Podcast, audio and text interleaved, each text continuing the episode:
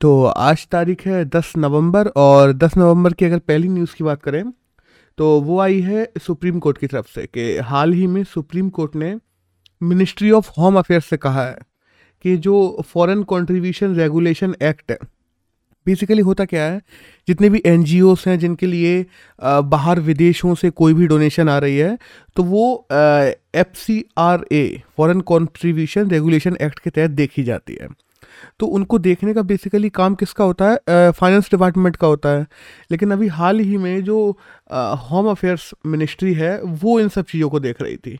तो supreme court ने कहा कि ये सब क्यों देख रही है, ये काम ही नहीं है इसका, ये कैसे देख सकती है।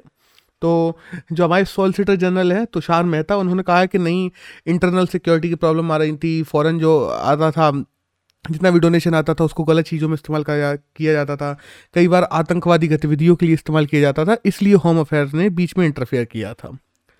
अभी अगर हम एन जी ओज़ की बेसिकली बात कर लें तो इंडिया में तकरीबन तकरीबन हर छह सौ लोगों पे एक एनजीओ है, मतलब इतने तो पुलिस वाले भी नहीं है, एक छह सौ लोगों पे एक, लेकिन हर छह सौ लोगों पे एक एनजीओ है।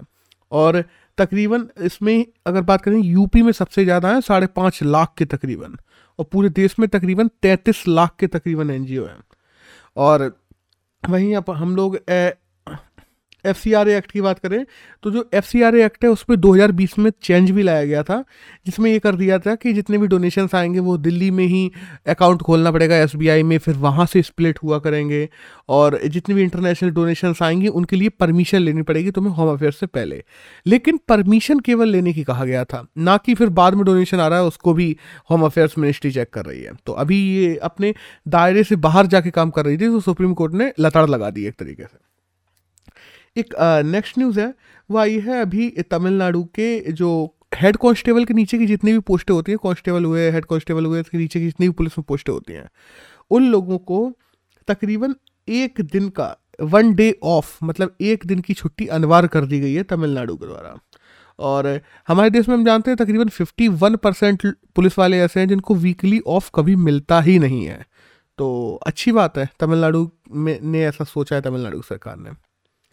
एक नेक्स्ट न्यूज़ है वो आई है हरी कुमार के बारे में कि हरी कुमार जो है वो हमारे नेवी के नए चीफ बनाए जा रहे हैं। और अभी करमबीर सिंह थे जिनका रिटायरमेंट होने वाला है कुछ ही दिनों में। हम जानते हैं तीन साल या बासठ साल के लिए रहते हैं तो, और ढाई लाख रुपये तकरीबन सैलरी होती है, चाहे नेवी, आर्मी, एयरफोर्स किसी के भी चीफ की बात कर लें हम लोग तो। और वही हम बात करें कि सबसे पहले जो हमारे नेवी के बने थे तब इंडियन रॉयल नेवी हुआ करती थी उन्नीस सौ सैंतालीस से पचास के बीच में, तब जॉन टेलबोर्ट बने थे। फिर हम देखते हैं जब इंडियन नेवी बन गई थी तब उसके चीफ ऑफ नेवल स्टाफ पहली बार चार्ल्स बने थे। और पहले इंडियन की बात की जाए तो उन्नीस सौ अट्ठावन में रामदास कटारे बने थे पहले इंडियन। एक नेक्स्ट न्यूज़ है सुरेंद्र कुमार सिन्हा के बारे में कि बांग्लादेश के सीजीआई हैं बाय द वे, तो उनको तकरीबन अभी जेल जेल हो गई है अगले तीन चार चार साल की, और वजह कि वो पॉलिटिकल मुद्दों में लिप्त पाए गए और उनके उन्होंने जो फैसले दिए थे सीजीआई होते हुए वो फैसले ज़्यादातर पॉलिटिकली इन्फ्लुएंस्ड थे। इन्हीं के चलते बांग्लादेश में उन्हें चार साल की सज़ा सुना दी गई, और बहुत बड़ी बात है कि एक सीजीआई को चार साल की सज़ा हो जाए। एक नेक्स्ट न्यूज़ है वो आई है अभी जो चाइना से कि चाइना ने पाकिस्तान को अभी हाल ही में एक मोस्ट एडवांस्ड नेवल शिप दे दिया है, मतलब अभी तक पाकिस्तान के पास में इतना बड़ा कोई भी शिप नहीं था, तो एक नेवल शिप दिया है चाइना ने, और उसका नाम है PNS तुघिरल, T U G H R I L. अब इसको कैसे पढ़ेंगे वो मुझे नहीं पता। और बाय द वे चार फ्रिगेट शिप्स हैं जो पाकिस्तान ले रहा है चाइना से, उनमें से ये एक है जो आया हुआ है। एक नेक्स्ट न्यूज़ है जो ये आसिफ अली के बारे में कि जो पाकिस्तान के जो आसिफ अली हैं और जो आयरलैंड की लॉरा है, उन दोनों को ICC best male and female award of the month मिला है इस महीने। और ये हर महीने मिलते हैं बेसिकली, अगर एग्ज़ाम एक दो महीने में आने वाला हो तो इनको याद रखना ज़रूरी है, वरना नहीं। एक नेक्स्ट न्यूज़ है संजय बांगर के बारे में कि अभी हम देखते हैं जो रॉयल चैलेंजर्स बेंगलोर है, आरसीबी आईपीएल में एक टीम है, उसके अभी तक जो हेड कोच थे वो माइक बने हुए थे, अब उनकी जगह संजय बांगर को बना दिया गया है। संजय बांगर बात की जाए तो फॉर्मर इंडियन क्रिकेट टीम में भी रह चुके हैं। एक नेक्स्ट न्यूज़ है प्रेसिडेंट कप चैंपियनशिप को लेकर, जो अभी हम देखते हैं कि प्रेसिडेंट कप चैंपियनशिप में टेन टेन मीटर जो पिस्टल राइफल एयर पिस्टल उसमें जो शाही शर्नोहात हैं उन्होंने ब्रॉन्ज मेडल जीत लिया है। और बाद में मनु भाकर भी फाइनल में थी, बट वो सिक्स्थ नंबर पे आई हैं। एक नेक्स्ट न्यूज़ है जो दिल्ली में यमुना के बारे में आई है। अभी क्या छठ पूजा वगैरह है, उसके लिए वहाँ पे बहुत सारी पूजाएं वगैरह होंगी यमुना के घाट पे। और यमुना से ऐसी बहुत सारी फ़ोटोएं आई हैं जो वहाँ पे फॉग है, झाग फैला हुआ है। तो वो झाग नहीं है बेसिकली, उस वो पूछ लिया जाता है पेपर में कि यमुना में ऐसा झाग क्यों है, किस वजह से है। कई बार पी सी एस के एग्ज़ाम्स में भी पूछा गया है। तो बेसिकली जो हाईएस्ट कॉन्सेंट्रेशन ऑफ फॉस्फेट होता है और दूसरा जो सर्फेक्टेंट्स uh, होते हैं, इन दोनों के मिलने की वजह से ये झाग बनता है। बेसिकली कहा जाए तो जो यूपी, हरियाणा और दिल्ली का जो कचरा वगैरह है वो ऐड होता रहता है। वहाँ पे फैक्ट्रियाँ लगी हैं, उनका भी uh, ऐसा सोप uh, ऐसा सोप मटेरियल जो अनट्रीटेड रह जाता है, ये सब ओखला के पास में आके दिल्ली में यमुना में झाग बना देते हैं बड़ा बड़ा। तो वही सब है। तो दैट्स ऑल, हमें बस ये याद रखना है किस वजह से बनता है। तो फॉस्फेट और सर्फेक्टेंट्स की वजह से बनता है, दैट्स ऑल। एक नेक्स्ट न्यूज़ है सीआईएसएफ और एनडीआरएफ को लेके कि इन दोनों के ही नए चीफ बनाए गए हैं। सीआईएसएफ के बनाए गए हैं शीलवर्धन सिंह को और एनडीआरएफ के बनाए गए हैं अतुल करावल करावल को। और सीआईएसएफ के ही बेसिकली एग्ज़ाम में ज़्यादा पूछे जाते हैं, एनडीआरएफ के तो नहीं पूछे जाएंगे। सीआईएसएफ की बात करें तो नाइनटीन सिक्सटी नाइन में इसका फॉर्मेशन हुआ था। दस हज़ार करोड़ इसका तकरीबन बजट है। और हम बात करें तो मिनिस्ट्री ऑफ होम अफेयर्स के अंतर्गत आती है सीआईएसएफ, दैट्स ऑल। एक नेक्स्ट न्यूज़ है वो आई है अफ्रीका और इंडिया की जो बाय uh, हम देखते हैं ना, एक बेसिकली पहले पूरे ग्रुप का नाम बता दे रहा हूँ। एक ग्रुप है जिसका नाम है LMDC, like minded developing countries. तो ये वो कंट्रीज़ है जिनका मानना ये है कि जो डेवलपिंग जो डेवलप्ड कंट्रीज़ हैं उन लोगों ने कोयले का बहुत ज़्यादा दोहन किया और वो डेवलप्ड हो चुकी हैं, और अब हम लोग डेवलपिंग हैं तो हमें उन लोगों को उन लोगों को फाइनेंशियल सपोर्ट करना चाहिए हमें, जिससे हम लोग क्लाइमेट को टैकल क्लाइमेट चेंज को टैकल कर सकें। तो जो एलएमडीसी ग्रुप है इसमें से ही दो लोग हैं, अफ्रीका और इंडिया। इन दोनों ने मिलके एक कॉन्ट्रैक्ट निकाला, एक तरीके से एक पेश पेश रखी है एक तरीके से ग्लासगो में जो अभी मीटिंग चल रही है उसमें, कि हर साल जो डेवलप्ड कंट्रीज़ हैं टोटल उनको तकरीबन one point three trillion dollar का हर साल रेवेन्यू देना चाहिए डेवलपिंग कंट्रीज़ को, और तभी हम लोग क्लाइमेट क्लाइमेट फाइनेंस के रूप में जाना चाहिए। तो क्लाइमेट चेंजेस को हम लोग टैकल कर सकेंगे और अपने डेवलपमेंट भी सही तरीके से कर सकेंगे, साथ साथ में क्लाइमेट चेंज को भी टैकल कर सकेंगे। और बाय द वे जितनी भी डेवलप कंट्रीज है, चाहे चाइना की बात कर लो, चाहे पाकिस्तान की बात कर लो, इंडिया की बात कर लो, श्रीलंका, नेपाल, भूटान और भी जितनी भी अफ्रीकन कंट्रीज़ हैं, चाहे हम लोग साउथ अमेरिकन कंट्रीज़ कह लें, वो ये सब एलएमडीसी ग्रुप में आती हैं। एक नेक्स्ट uh, न्यूज़ है वह ये क्लाइमेट चेंज परफॉर्मिंग इंडेक्स को लेके कि climate change performing index by the way कल लॉन्च हो गया है। और बेसिकली न्यू क्लाइमेट इंस्टीट्यूशन और जो क्लाइमेट एक्शन नेटवर्क है उन दोनों ने मिलकर इसको लॉन्च किया है, जिसमें ये बताया गया है कि क्लाइमेट चेंज के लिए उसको कम करने के लिए सबसे अच्छा काम किसने किया है। तो इसमें स्वीडन और यूके हैं जो नंबर वन पर रहे हैं, और टॉप बाय द वे याद रखना स्वीडन और यूके भी फोर और फिफ्थ नंबर पर रहे हैं। फर्स्ट, सेकंड और थर्ड नंबर को खाली ही छोड़ दिया गया, क्योंकि इतना अच्छा काम तो किसी ने नहीं किया कि किसी को फर्स्ट, सेकंड, थर्ड नंबर दिया जाए। और वहीं इंडिया की बात की जाए तो दसवें नंबर पर आया इंडिया, और वैसे वही थर्ड तीन को हटा दिया जाए तो इंडिया सातवें नंबर पर है बेसिकली। और लास्ट रहा है इसमें यूएस यूएस ने कोई काम नहीं किया। एक नेक्स्ट न्यूज़ है छोटी छोटी एक दो कि एक तो महिंद्रा जो कॉरपोरेशन है, महिंद्रा एंड महिंद्रा, उन उनकी एक सब कंपनी है जिसका नाम है महिंद्रा लॉजिस्टिक्स। तो महिंद्रा लॉजिस्टिक्स के द्वारा जो हम देखते हैं मेरू कैब है उसको पूरी तरीके से एक्वायर कर लिया गया है, खरीद लिया गया है। एक नेक्स्ट न्यूज़ है वो आई है लावा कंपनी की तरफ से। लावा हम जानते हैं कि इंडिया की ही मोबाइल ब्रांड है और इंडिया की ही कंपनी है। तो लावा इंडिया की पहली कंपनी बन गई है जिसने इंडिया का पहला फाइव जी मोबाइल फ़ोन निकाला है। निकाले तो बहुत लोगों ने इंडिया में, लेकिन वो कोई भी इंडिया की कंपनी नहीं थी, लावा पहली कंपनी बनी है। एक नेक्स्ट uh, न्यूज़ है जो आई है कि जो हमारे देश में तीन बड़ी ऑयल कंपनियां हैं, इंडियन ऑयल कॉरपोरेशन और आईपीसीएल और बीपीसीएल, ये तीनों मिलके इन लोगों ने तय किया है कि जो चार्जिंग स्टेशंस हैं तो अगले आने वाले पाँच साल में तकरीबन बाईस हज़ार चार्जिंग स्टेशंस ये लोग जगह जगह पे लगाएंगे। और इलेक्ट्रिक चार्जिंग स्टेशंस लग गए तो लोगों को भी बहुत ज़्यादा समय नहीं लगेगा कि वे लोग पेट्रोल से इलेक्ट्रिसिटी पर ट्रांसफ़र हो जाएँ, क्योंकि अभी तो इंफ्रास्ट्रक्चर ही नहीं है बेसिकली, सबसे बड़ी प्रॉब्लम यही है। एक नेक्स्ट uh, न्यूज़ है जो आई है uh, उत्तराखंड के स्टेटहुड डे को लेके कि उत्तराखंड हम जानते हैं नौ नवंबर को इसका फॉर्मेशन किया गया था। तो ट्वेंटी फर्स्ट स्टेटहुड डे या फाउंडेशन डे उत्तराखंड ने मनाया अभी हाल ही में। और उत्तराखंड जो क्रांति दल है उसने काफ़ी साल स्ट्रगल किया था, जिसके बाद उत्तराखंड को बनाया गया था। तो यही सब है, दैट्स ऑल। एक नेक्स्ट न्यूज़ है वह यह है लियोनिट्स मीटियोर शावर को लेके कि जो हम देखते ना लियोनिक्स कहा जाता है बेसिकली इसको शॉर्ट ना शॉर्ट नाम में। तो इस साल ये छः से तीस नवंबर के बीच में होने वाला है। तो बहुत सारे मीटियोर्स हैं जो अर्थ के पास से गुजरेंगे। एक तरीके से जो कॉमेट डेब्रिश होता है ना, मतलब एक तरीके से धूल पार्टिकल मान लो, छोटे छोटे कॉमेट्स होते हैं, बहुत सारे हैं जो अर्थ के पास से गुजरेंगे। तो इस समय कई बार तो उनको नेक्ड आई से भी देखा जा सकेगा। तो लोग विश वगैरह भी मांगते हैं ऐसे ही समय पर। तो ये अभी छः नवंबर से तीस नवंबर के बीच में होने वाला है।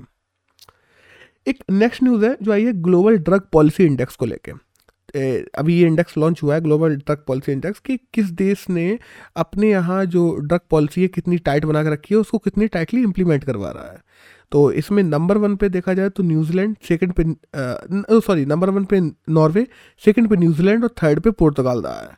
और वहीं इंडिया की बात की जाए तो इंडिया तीस कंट्रीज में से अठारहवें नंबर पर आई है और लास्ट की बात की जाए तो लास्ट पे मैक्सिको आया है।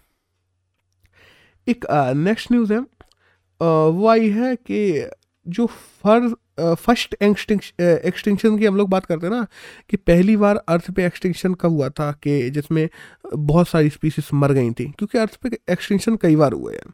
तो अगर फर्स्ट फर्स्ट एक्सटिंक्शन की बात की जाए तो इसमें एक नई रिसर्च निकल के आई है कि वो अर्थ की कूलिंग की वजह से नहीं आई थी, वो क्लाइमेट कूलिंग की वजह से हुआ था कि क्लाइमेट सडनली चेंज होने लगा था और क्लाइमेट ही कूल होने लगा था जिसने अर्थ को कूल कर दिया था। और उस वजह से सडन चेंज की वजह से अर्थ के मैरेंटी मैरेंटाइन की मतलब जो पानी के अंदर रहने वाले जो जीव हैं उनकी तकरीबन एट्टी फाइव परसेंट स्पीसीज ख़त्म हो गई थी। इसको अर्थ का पहला एक्सटिंक्शन माना गया है। और अब देखते हैं अब इस पर रिसर्च वैसे और चल रही है। और फिर हम जानते हैं डेवोनियन की बात कर लें, पेर्मियन की बात कर लें, फिर टेरियेसिक की बात कर लें जिसमें डायनासोर मारे गए थे। अर्थ पे कई बार एक्सटिंक्शन हो चुके हैं पहले भी और होते चले आए हैं। डायनासोर तो दो बार दो बार डायनासोर का एक्सटिंक्शन हुआ था। एक नेक्स्ट uh, न्यूज़ है uh, वो आई है बॉक्सिंग चैम्पियनशिप को लेकर। बॉक्सिंग चैम्पियनशिप जो अभी बेलग्रेड में होने वाली है, तो वहाँ पर जो आर्मी के द्वारा ए आई टूल्स बनाए जाते हैं उनको यूज किया जाएगा एंटी चीटिंग उपकरणों के रूप में। होता क्या है ना कई बार कि हम लोग ये देखते हैं कि एक बंदे ने दूसरे बंदे को बहुत मारा और जब जजेस को सुनाने का समय आया फाइनल फैसला तो जो बंदा पिट रहा था उसको जीता हुआ सुना देते हैं। उसके चलते अभी रियो ओलंपिक में भी बहुत सारी प्रॉब्लम चली थी जब मैरी कॉम की आ, जो दूसरी अप, अपोनेंट थी उनको जीता बता दिया गया था। और ऐसे बहुत सारी बहुत सारे केसेस निकल के आए हैं। तो हाल ही में बॉक्सिंग फेडरेशन ने ये फैसला लिया है कि वो जो मिलिट्री के द्वारा एआई टूल्स का यूज किया जाता है कि इन सब चीज़ों में अपनी ट्रेनिंग में उन टूल्स का ही यूज किया जाएगा बॉक्सिंग चैम्पियनशिप में भी। That's all. एक नेक्स्ट uh, एडिटोरियल आया है जो आया है अभी एनएसए uh, मीट को लेके। देखो अभी होने क्या वाला है, आज एनएसए मीट है दिल्ली में और हम जानते हैं पाकिस्तान और चाइना दो ऐसे देश हैं जिन्होंने आने से मना कर दिया है। और वैसे तो आठ अलग अलग दस अलग अलग कंट्रीज़ के लोग आ रहे थे, मतलब दस को हम लोगों ने इनवाइट किया था, आठ ही आ रहे हैं, दो पाकिस्तान चाइना ने मना कर दिया। बेसिकली इस मीट का मोटो ही है कि अफगानिस्तान पे बात होनी है कि जो इस्लामिक पोलिटिकल एलिमेंट्स हैं जो अलग अलग देशों में पनप सकते हैं अफगानिस्तान के आने के बाद, उनको कैसे दबा के रखना और कैसे ऐसे असामाजिक तत्वों को ना उठने देना समाज में, इन सब चीज़ों पर बात होनी है। देखो भारत भारत विश्वास करता है कि जब से अफगानिस्तान आया है हा, आ, हर देश की रीजनल सिक्योरिटी पे खतरा बन गया है, साउथ ईस्ट एशिया में तो खास करके। तो यो और, और ग्लोबली भी बढ़ेगा, ऐसी बात नहीं कि केवल साउथ ईस्ट एशिया, उसका रे, रेसिप्रोकेट एक तरीके से बोला जाना कि असर हर जगह पड़ेगा।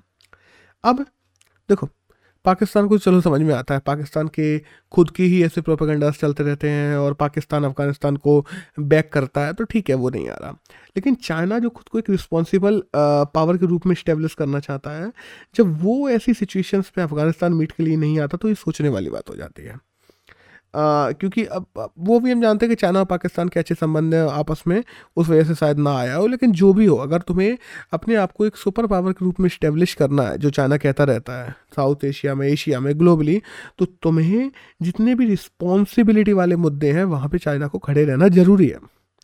और ये भी है ना कि जितने जो जैसे ये जो भी देश आ रहे हैं बेसिकली चाइना और पाकिस्तान दोनों का यही मानना है कि बेसिकली, और यहाँ पे एडिटोरियल में ऑथर का भी मानना है कि जितने भी जो देश आ रहे हैं वो इंडिया के बायलैटरल संबंध उन देशों से अच्छे हैं इसलिए आ रहे हैं, क्योंकि इंडिया का अगर हस्तक्षेप कहा जाए ना चाइना में अफगानिस्तान में सॉरी इंडिया का अफगानिस्तान में हस्तक्षेप कहा जाना तो वो इस समय बहुत ज़्यादा रहा नहीं है। इंडिया कोई बहुत बड़े एक्टिव रोल में नहीं है इस समय अफगानिस्तान में, और अगर ये देश फिर भी अफगानिस्तान के ऊपर इंडिया के द्वारा बुलाई हुई मीट पे आ रहे हैं, अपने अपने एनएसएस को भेज रहे हैं, तो ये इंडिया की बायलैटरल स्थितियाँ अच्छी हैं। वरना अगर देखा जाए तो ईरान और रशिया ने अभी अफगानिस्तान पर मीट बुलाई थी, उसमें तो इंडिया को अभी तक बुलाया ही नहीं है।